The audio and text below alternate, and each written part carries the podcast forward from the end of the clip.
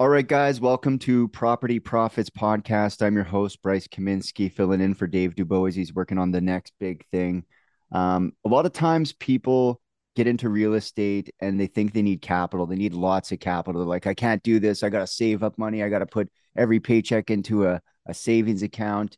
But the reality is that there are options out there that will allow you to control real estate without a whole lot of money. And today on the show, I've got John Jackson, and he's going to let us a little bit, you know, a little bit into his mind here. He's been in since 2003. John, how are you? Hey, uh, man, uh, great to be here. Excited to uh, share a little bit of knowledge with uh, with your listeners and your audience and everything about what we do with the creative space, in particular, uh, lease options. Yeah, I really do believe like I, I'm seeing the tide shift, like a lot of people are and um, you know sub two is going crazy. Sub two is a little different but lease options are a great way to control property without actually having to cross the bank line and, and do these different things. So um, how did how did you get started in real estate and you know ultimately what got you addicted to real estate? Yeah well I, in uh, 2000 uh, going back uh, before real estate i was a uh, i quit my job. I become a uh, um, stay-at-home uh, dad, uh, mm-hmm. and I was a day trader. So I was trading stocks and options. Yep. So uh, in 02 and 03, as I wanted to start get it started in real estate, you know, uh, there wasn't a whole lot of information out there like there is now. YouTube wasn't even around back then. Craigslist wasn't around. But um, so I was going online trying to find information about real estate. Mm-hmm. And every now and then I'd see a little blurb about lease options. And I thought, well, I know what an option is. That's how I make my money trading options, right? Yeah. Uh, and then, uh, so I started going down that path of lease options. Unfortunately, at the time, lease options, about the only thing you could find on lease options were basically how to rip people off, how to get people yeah, that got a really had, bad rep. It got yeah. a really bad reputation for a while. Oh yeah, you know the the, the idea was well, if, if people have money, doesn't matter if they ever qualify or not. Get them in the house, get their money, And then when in six months they can't make the payments, okay, great, kick them out and do it all over again. I didn't like yeah. that at all. So I went to work creating my company, Leasing to Buy, which is where uh, we really uh, brought in the right components of the lease option, and said, okay, we're gonna we're gonna structure this for people's success. Um, the uh, going back just a little bit, uh, I don't know if you can see over my shoulder here that book, The One Minute Millionaire, mm-hmm. is actually the book that got me started in 03. Uh, that I saw Robert Allen and uh, Mark Victor Hansen on TV doing their book tour, and I was like, oh my god, I've got to get that book. And it's a phenomenal book. Uh, I, I recommend everybody get it. And it's older, it's a phenomenal book. That's what got me started in real estate. But again, as I started looking at real estate, lease options just stuck with me. I created the company Leasing to Buy. Mm-hmm. Had no idea what I was doing. I literally bought a $97 manual uh, from a guy who had a little website form about lease options. Uh, and this gets funny. Uh, the web website form, I assume is still there. It was called Naked Investor. Mm-hmm. Now you're probably thinking, John, what the hell were you doing looking for naked investor online? How did you get on but, that website, John? Yeah, well, uh, I was honestly, I was looking for lease options. Uh, but his manual was the, the most basic, uh, which he, he meant it to be that way. It was like this, this thin. Probably got but the basic forms too. That's to what it, that's it all yeah. it was. And then that's why I call it the naked investor, which had to do with the naked chef, which is a whole other story. but um, uh, anyway, so I had no idea what I was doing and back then, we did again, we didn't have Craigslist. Right. Uh, and so I would go to we one of the big websites back then was byowner.com. So I would uh, print off all these ads from buy owner and I would start cold calling them. Had yeah. no idea what I was doing. And of course, you know, back then, this this dates me. Back then, people used to have dinner together as a family. Yeah. So calling at six o'clock or six thirty, man, you were like, you know, telling them not to go to church or something, you know, because I'm in Texas, you know, in the Bible Belt. So I'm calling these people, they're yelling at me or whatever.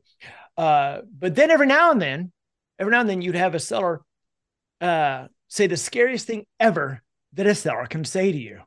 Sure, I'm interested. Which is yeah, I'm like, oh, oh crap, uh, click. And you, you know? are in the Bible Belt. I remember when I was in uh, Dallas. It was a Sunday, the state trooper had closed the highway to let the church out. So I, I totally oh, yeah. feel that. Yeah. oh yeah. Yeah. We take it seriously here. Um, so uh, I did cold calling for a couple of weeks. That didn't work. and uh, or I, I just wasn't getting any traction from there. The way I got my very first house was I was driving for dollars, didn't know there was a term for it. I was just cruising around listening to the Scorpions or whatever 80s band Yeah. time, right? Yeah. Going to the grocery store, but I was taking different roads. And there was a sign there in a house in front of a house for sub owner. So I just called them up. Hey, would you consider a lease purchase? They said, yeah. Um, because the house is vacant, the owner lived out of state, whatever. So um uh so that was my first deal. I had a I'd already had I knew I was going to do this. So I spent $65 on a ugly yard sign. So as soon as I got my first seller to say yes, I had a sign. Went over, Mhm. put a sign the yard within three now weeks you're in business. and I'm in business, baby. Uh, within three weeks, um, had found the buyer. Had made uh, thirty five hundred dollars, which I know doesn't sound like much, but in 03 for your first deal, I was like, know, oh my gosh. Um, matter of fact, Sometimes in real estate, we get kind of confused, and when we make thirty five hundred dollars, because a lot of people go to work for a while to make thirty five hundred. So it might not be a big yeah. big payday, but even back in the day, like thirty five hundred US when you're working, uh, what year was that? 03. Right. So that's you know like that's good money. Uh, it's a good start. But I think what's what's most addictive is you got your first taste of like, oh, you mean I can I can just do that? You mean that works? Well, you know, what was interesting is I was so excited, but I remember they they gave me cash, which you should never take cash, but that's a whole other story. No, yeah. but they gave me cash and I had all those hundred dollars. I had that laying on my kitchen counter, felt like a drug lord, right? Uh, and um, but that night I still remember this day uh, from 20 years ago, laying in bed feeling guilty, like I had done something wrong because it was so easy, and I had never made thirty five hundred dollars, you know, Yeah. weeks, right? And I thought, and I thought, oh my god, I hope I'm not doing something wrong. Like, is this is this legit? Um, but then I got my second house driving for dollars. It was like eight blocks away. It was a house uh, investor had. Called them up. It was a home investor uh, from a home investor franchise. Called them up, see if they want to do a lease purchase. I said, yeah. And so I at least purchased that house. I moved my $68 sign or $65 sign from this house over to this house. Yeah. I think by this point I finally did invest in another sign. But um, I did that house for them, and then they sent me another house, then another one. So now they're rehabbing the houses and bringing them to me. And you're exiting them for them. Yep, and I'm the exit strategy. So that's where I started getting uh, some, you know, some traction. And what really launched uh, leasing to buy was um, here's the thing: uh, when it comes to marketing, creativity will always beat recklessly used money, and that's so Mhm, important mhm.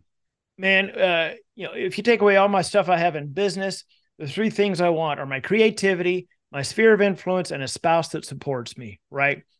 Yeah, You- a lot of people one- can get the two, but that third one might be a little bit more It- tricky for It can be tough. It can be tough what a spouse goes through when they see us acting like madmen, you know, trying to build something here.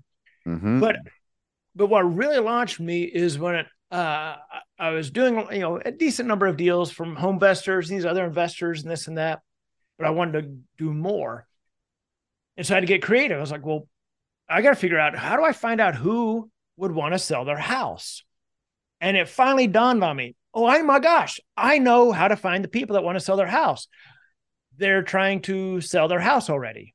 Yeah. So I went, I went to the MLS Mhm. and uh again didn't know what i was doing and i think I, I i think i wrote or typed some letter made multiple copies this is all my off in my home office Mhm.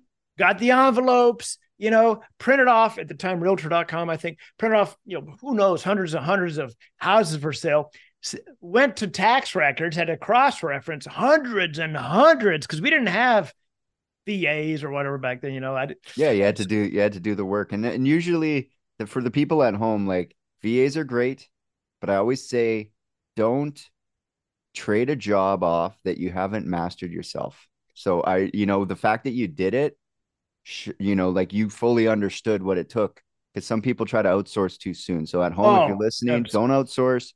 Figure it out. Do the work the first time, at least for a while. And you went and cross-referenced to all of the tax records to pull Yeah. all the uh, the names. Yep. And so now you got these letters and the names. What'd you do next?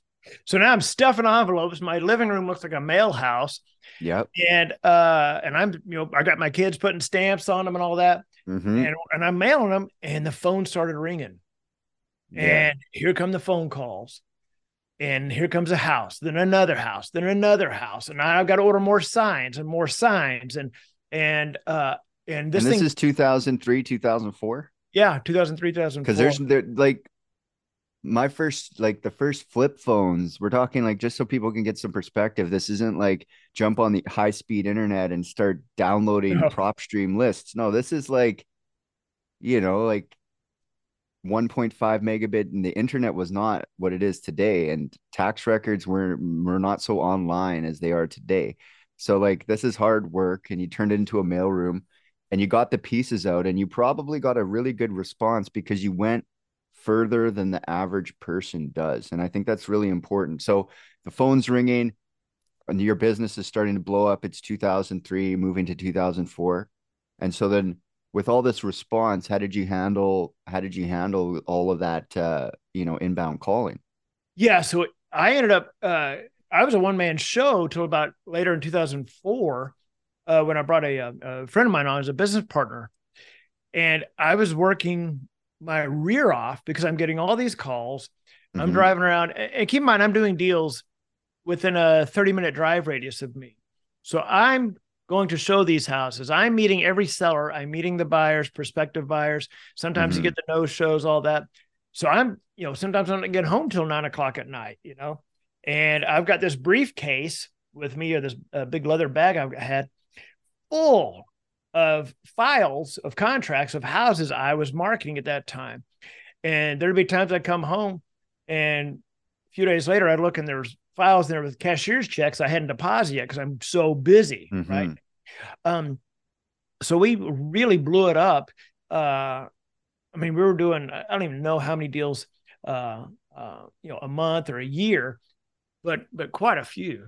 so let's let's let's um that's fantastic. I i know guys that like lease options um rent to own subject to these these grindy paperwork businesses where you can hustle your way up the real estate ladder really quick with not a lot of money.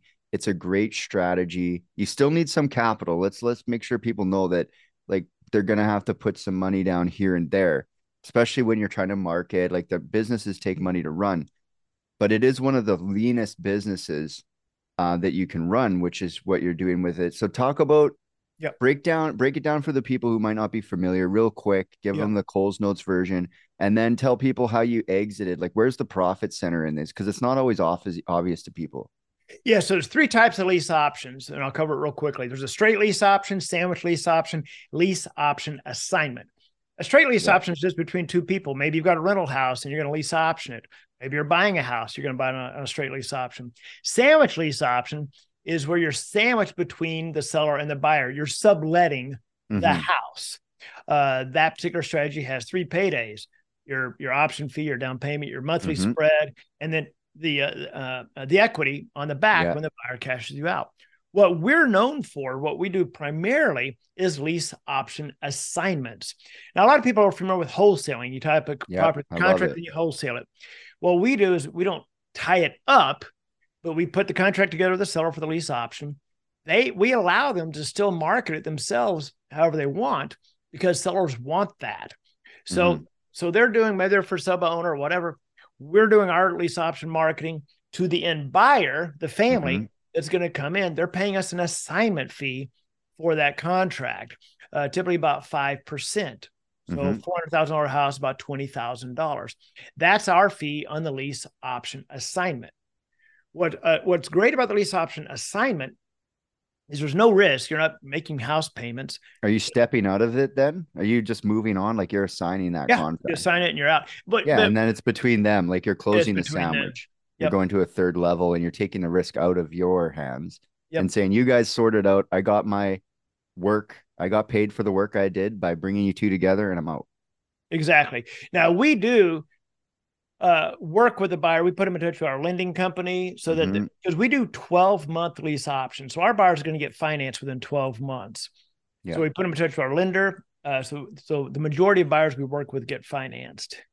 Yeah. Yeah. And are you doing things like uh, credit counseling and those things to get them ready for that? If or- they if they need that, the majority of people we approve don't need credit work. Mhm. They're actually self-employed. So Oh, they may okay, have a so they don't have a great bank record. yeah, they may have a 660, 700 FICO score, but you know, they're self-employed. Uh, basically, they just want some time. They want time to get things in place. but they need to get into that house now and they've got the 20k they're self-employed Yeah, so they they got an oil worker or someone exactly. high income but like a fluctuating thing that the bank doesn't like because you're like targeting you like rent to own subject to lease options all these things have a particular avatar of customer that that you're marketing for. So to bring us up to today you know it's 2023 it's been 20 years. What is what is the day-to-day business of running a company like that? And um yeah just give people a little uh look inside pandora's box here Yeah, so I've removed myself from a lot of the steps. I don't do a mail house in my living room anymore. A matter yeah of there's fact, companies for that now yeah, exactly. And, and matter, and I love direct mail, but I rarely do direct mail anymore because we get more leads than we can possibly handle through technology. yeah Uh, because we're targeting for sub owners, expireds, uh, Mhm. uh, those types of avatar, those types of lists. Uh, so the majority of deals that, uh, so the majority of the work is done by. I've got a, Ni- a guy in Nigeria uh, Mhm. upload a, a list, who send the text. I've got a guy in Houston who's doing all the phone calls, all the follow up. Um, uh, and then I've got my students. You know, I teach, so I've got students across the country, so I'm helping them do the deals. so my uh, day to day, as far as within the lease option business, is actually pretty minimal uh, because I'm not needed. The systems are in place. Uh, the majority of my time is actually spent on the education side, uh, helping the Mhm. students and that type of thing. But it's pretty darn minimal once you have the systems in place. And, which reminds me, you know, there's a uh, there's a saying. There's some great books out there uh, that on psychology and business. Mhm. and uh, Atomic Habits is a phenomenal book. yep And it says you don't rise to the level of your goals, you fall to the level of your systems. So Mhm. um, as someone's looking to to take their business and grow it or scale it, they've got to look at their systems. Your yeah goals, the not the not so sexy work of systems like every business that i've kind of run like they they can get hot like every business out there if you're thinking about running a business you can you can fire a business right up off the ground but it's going to go right up and it's going to come right down unless you do the work of building up that scaffolding of your systems because it's the little things that and i think this is probably you tell tell the people at home who want to build systems because i want to know from you. When you're a solo uh, operator at some point you had to take what's in your head put it onto a piece of paper so someone could replicate your process. And that's really what what i always like to call in, in in systems building documented leadership. So tell us a little bit about how you were able to take the knowledge out of your head put it into a system so other people could you know so you could eventually exit your business because if you don't exit you just made yourself another job yeah. So well, back in 08, 09, I actually wrote an operation manual for my business from everything from. I mean, I had literally this operation manual literally even had the model number of the scanner that I recommended. I mean, someone could take this manual, uh, the original manual, and go through it and even go buy the the supplies that Yeah. need, you know, and and it was step by step by step. Doesn't mean it answers every question, but it really guides them uh, through that. Uh, and so I had the operation manual, right, which now I you Mhm. know, have with the with the with, for the students anyway. They get Yeah. my they actually get the the upgraded uh, operation manual. But to write it all down, one of the things I recommend is uh, you were talking about VAs earlier. Loom is a phenomenal, easy to use tool. Yeah you can train with that little bubble and- Yes, guys, it- you know, uh, you know, use Loom, create training videos. When you're doing tasks, like as an example, pulling a list off of PropStream or pulling up county records, whatever that is, record what you're doing and say, "Now I'm going here." Here I'm doing, and, and walk your way through that. Boom, you just got a training video. Well, if you look at it, imagine you wanted to do that training video in 2003. Like you've been a big proponent of technology because think about that. You would have had to get the camcorder out Yeah, and videotape it and then somehow like get that on DVD or maybe an early digital camera because like there are systems right now that can help you grow your business with the advent of AI and these other tools. Like leverage the systems because your competition is doing it.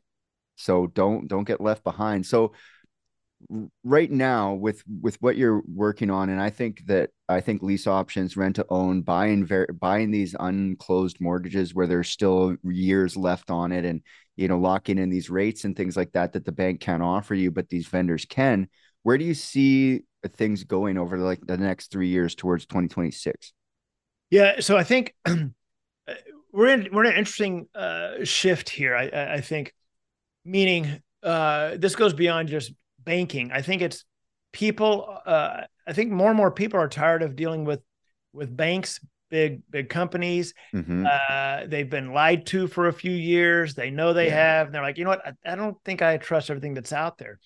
So I think more and more people. I'm already seeing it. More uh, more and more people are looking at seller finance. More people are looking yeah. at uh, um, uh, lease options. More people are even more sellers are willing to do have a conversation about seller finance because as the rates go up, the buyer pool shrinks. And, uh, you know, to be honest, myself, I think my wife and I are going to move in about a year. Uh, uh, and I'm not going to use a bank. I'm not going to, I'm not going to go get a conventional loan. I don't want to. I'll just mm-hmm. do a, a, you know, face-to-face transaction, seller finance. We set the terms, boom, done. I didn't have to provide 18 years of tax returns and DNA mm-hmm. samples and uh, mm-hmm. my firstborn and all that. Uh, and and hope that I, you know, I checked all the boxes right. There's no, don't just just what are the terms? Let's let's make it happen. And, and so I'm already seeing, I'm seeing right now more seller finance and of course subject to deals coming down the pipeline I've ever seen in 20 years. Yeah. Uh, you know, even though we are predominantly lease options, my students, that's predominantly what we do. Mm-hmm. I bet right now about 15% to 20% of the deals that we're marketing are actually seller finance. Uh, because the seller, you know, when the seller sees if they do a full price seller finance, that they can almost make double over the over the course of that of that. Uh, yeah, note. if they don't need if they don't need the money yeah. and they don't want you know have to move it into another property. Yeah, especially a, a boomer or someone like that in that age range where they they really just they look at it like, oh, you mean I can get like a monthly rate out of these people and go and still take that rent and use it as a rent on my place in Florida and like get out of town, like get out of Dodge. So yep. I think, and I think it's becoming more and more um, accepted too. Like as it floats around in the ecosystem with the Internet of Things, people are hearing about it um, you know even the even the news sometimes is picking up some of these stories but mm. i think the big thing is that people are going to have to um, figure out how to keep doing business. Like if the banks are being like this if the hard money lenders are being like this then it's called creative finance. It's creative finance. It's not called financing creatively. It, the first word is creative finance. So you really do have to be creative. Well and here's the thing. Before there was a credit scoring system and uh, this is how people bought and sold stuff. Yeah, it's know, old school, like a car in a, parking, in a parking lot. Yeah, yeah.